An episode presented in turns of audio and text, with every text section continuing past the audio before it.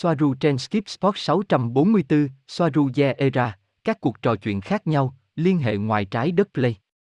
Gosia, xin chào các bạn, tôi là Gosia đến từ Agencia Cosmica, xem lại các cuộc trò chuyện khác nhau với Soaru, chúng tôi luôn nhận được những điều thú vị.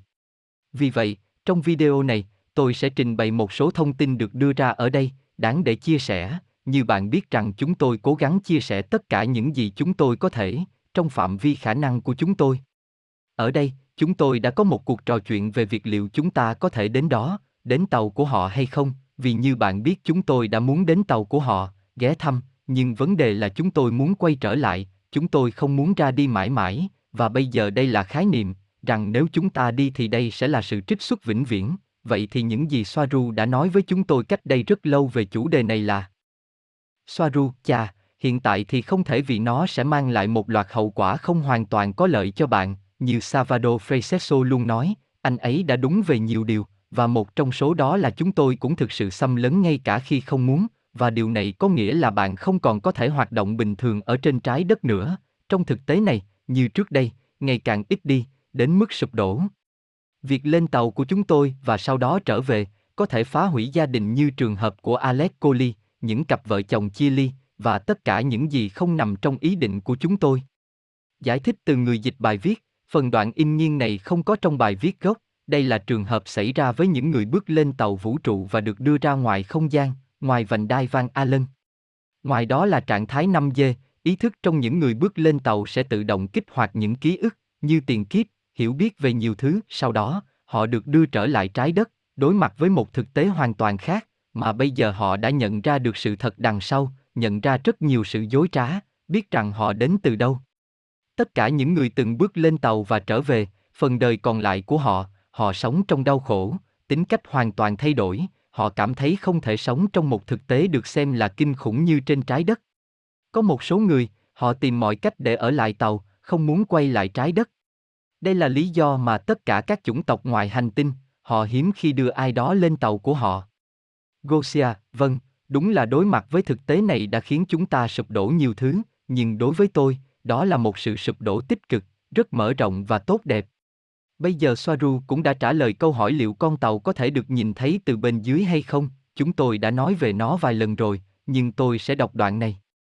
Soaru, vâng, bạn có thể nhìn thấy con tàu của chúng tôi từ bên dưới, con tàu lớn, nhưng nó trông giống như một ánh sáng di chuyển chậm bằng kích thước của ISS, trạm vũ trụ. Vấn đề là Caban biết điều này, và họ luôn có cớ để giải thích rằng, tàu của chúng tôi là một thứ khác, khi ai đó nhìn thấy con tàu này trên bầu trời đêm, họ luôn nói rằng đó là trạm vũ trụ, và khi một con tàu lớn mới đến, có thể nhìn thấy từ bên dưới, họ nói rằng đó là một tiểu hành tinh mới và nó sẽ đi qua rất gần trái đất. Họ chưa bao giờ cảm thấy nhàm chán với các tiểu hành tinh của họ. Gosia, câu hỏi tiếp theo là, và trong giấc mơ, chúng tôi có thể tiếp cận tàu của bạn không? Vâng, thực tế là có thể Jessica đã xác nhận điều đó trong buổi hội thảo thứ hai, rằng chúng tôi luôn ở đó, rằng chúng tôi luôn truy cập cấp độ này, nhưng ở đây Soaru cũng nói như sau. Soaru, với bản chất 3D mà bạn đang ngâm mình, tôi không thể đảm bảo kết quả của loại này, ngay cả thần giao cách cảm cơ bản cũng bị hạn chế ở đó. Soaru cho biết, để làm được điều này, con tàu nên ở trong vùng lân cận, càng gần trái đất càng tốt, mặc dù vậy, nó sẽ rất phức tạp. Tần số ở trái đất chính xác là để hạn chế những tương tác này. Gosia, đây là những gì Soaru nói về chủ đề này. Bây giờ ai đó đã hỏi liệu hằng số Planck có đúng không? Soaru, nó chỉ theo quan điểm của toán học trên trái đất và vật lý lượng tử, và trong khuôn khổ của thực tế toán học được duy trì trên trái đất. Hằng số Planck dựa trên tốc độ ánh sáng, do đó nó không hợp lệ bên ngoài trái đất 3D, với phép toán cơ số 10 rất nhiều hạn chế. Gosia, chúng tôi cũng đã nói về pha lê một lần. Họ yêu tinh thể và đá, họ cũng xem chúng, như một số người trong chúng ta, như những sinh vật sống, không chỉ như một mảnh đá không có sự sống, Soaru nói ở đây. Soaru, đối với con người, các tinh thể thạch anh không phải là vật thể sống, đối với chúng tôi thì chúng là như vậy. Tinh thể thạch anh không di chuyển bằng cách thức truyền thống như bạn nghĩ, bằng chân, nhưng chúng là bậc thầy về tần số, di chuyển đến bất cứ nơi nào chúng muốn bằng ý thức. Thạch anh trắng và thạch anh tím, thạch anh tím có tính cách, tính khí rất điềm đạm và truyền cảm giác này cho bất cứ ai có nó, ngược lại, Mondavit và Lapis Lazuli là những loại đá rất nóng tính, có năng lượng lớn, họ dễ nổi nóng.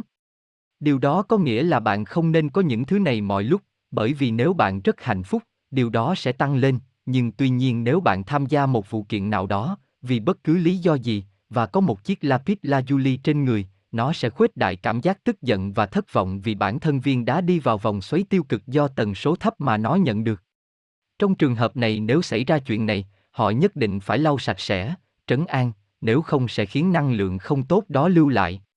Gosia, thật thú vị, đến một lúc nào đó tôi muốn tìm hiểu sâu hơn về chủ đề đá và chắc chắn đến một lúc nào đó chúng ta sẽ làm điều đó.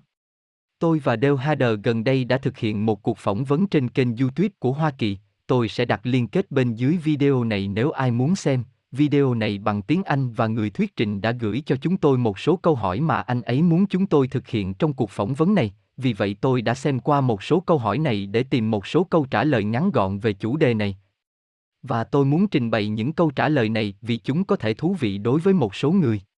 Câu hỏi đầu tiên là về sự đảo ngược của các cực, tôi muốn biết liệu chúng ta có thực sự trải qua sự đảo ngược thảm khốc này của các cực hay không, như người ta đã nói ở đâu đó, và Soaru nói thế này. Soaru, không. Điều đó xảy ra sau trận lụt, nhưng do toàn bộ khối lượng của trái đất thay đổi theo hàng nghìn tỷ lít nước được thêm vào, nên nó đã thay đổi mọi thứ liên quan đến trọng lượng, sự phân bố lực hấp dẫn, năng lượng và tương tác từ tính của trái đất. Trong trường hợp này điều đó sẽ không xảy ra, không có gì làm thay đổi động lực năng lượng trên mặt đất tại thời điểm này. Nibiu và những thứ tương tự không tồn tại, nó không cần phải xảy ra nữa. Gosia, câu hỏi tiếp theo, loài của bạn có lai tạo với con người trong quá khứ không? Soaru, có, nhưng không có con cái, trừ khi họ đã có một thời gian dài để thích nghi trên trái đất, như đã xảy ra với các thuộc địa xung quanh Nga, Na Uy. Thụy Điển, Latvia, Belarus, Litva và Ukraine, lớn nhất là trên bán đảo Crimea. Loài người và chủng tộc Tây Gen không thể lai tạo trực tiếp, họ không phải là cùng một loài. Gosia, câu hỏi tiếp theo, bạn có biết gì về những sinh vật lai đang sống trên trái đất ngay bây giờ không? Soaru, tất cả các starset đều là giống lai, mỗi starset ở một mức độ cụ thể của nó. Gosia, tiếp theo, bạn có biết gì về tình trạng buôn bán người hiện nay không? Soaru, việc này ở mức tối thiểu hoặc gần như ở mức tối thiểu. Không phải bằng tàu nữa, họ bị liên đoàn chặn lại, nạn buôn người, bây giờ, thông qua cổng không gian, họ nhảy từ cổng tới sao kim và sao hỏa và từ đó họ được xuất khẩu bằng tàu. Gosia, câu hỏi, làm sao chúng tôi biết bạn không xấu, làm sao chúng tôi biết bạn là nhóm tốt? Soaru, tất cả phụ thuộc vào người đang hỏi. Gosia, câu trả lời hay, bởi vì chúng tôi sẽ là những người xấu đối với một số nhóm, và đối với những nhóm khác chúng tôi là tốt, điều đó phụ thuộc vào mỗi người. Tốt và xấu là liên quan đến mỗi người và phụ thuộc vào tần số cá nhân, lý tưởng và giá trị của họ. Bây giờ, câu hỏi sẽ là, điều gì là quan trọng nhất mà con người nên làm để tăng tốc quá trình tiến hóa như một loài? Soaru, hãy thôi chống lại nhau, hãy tìm kiếm hạnh phúc đích thực, hãy cảm nhận tình yêu trong trái tim mình, hãy hiểu rằng tất cả chúng ta đều chỉ là một người.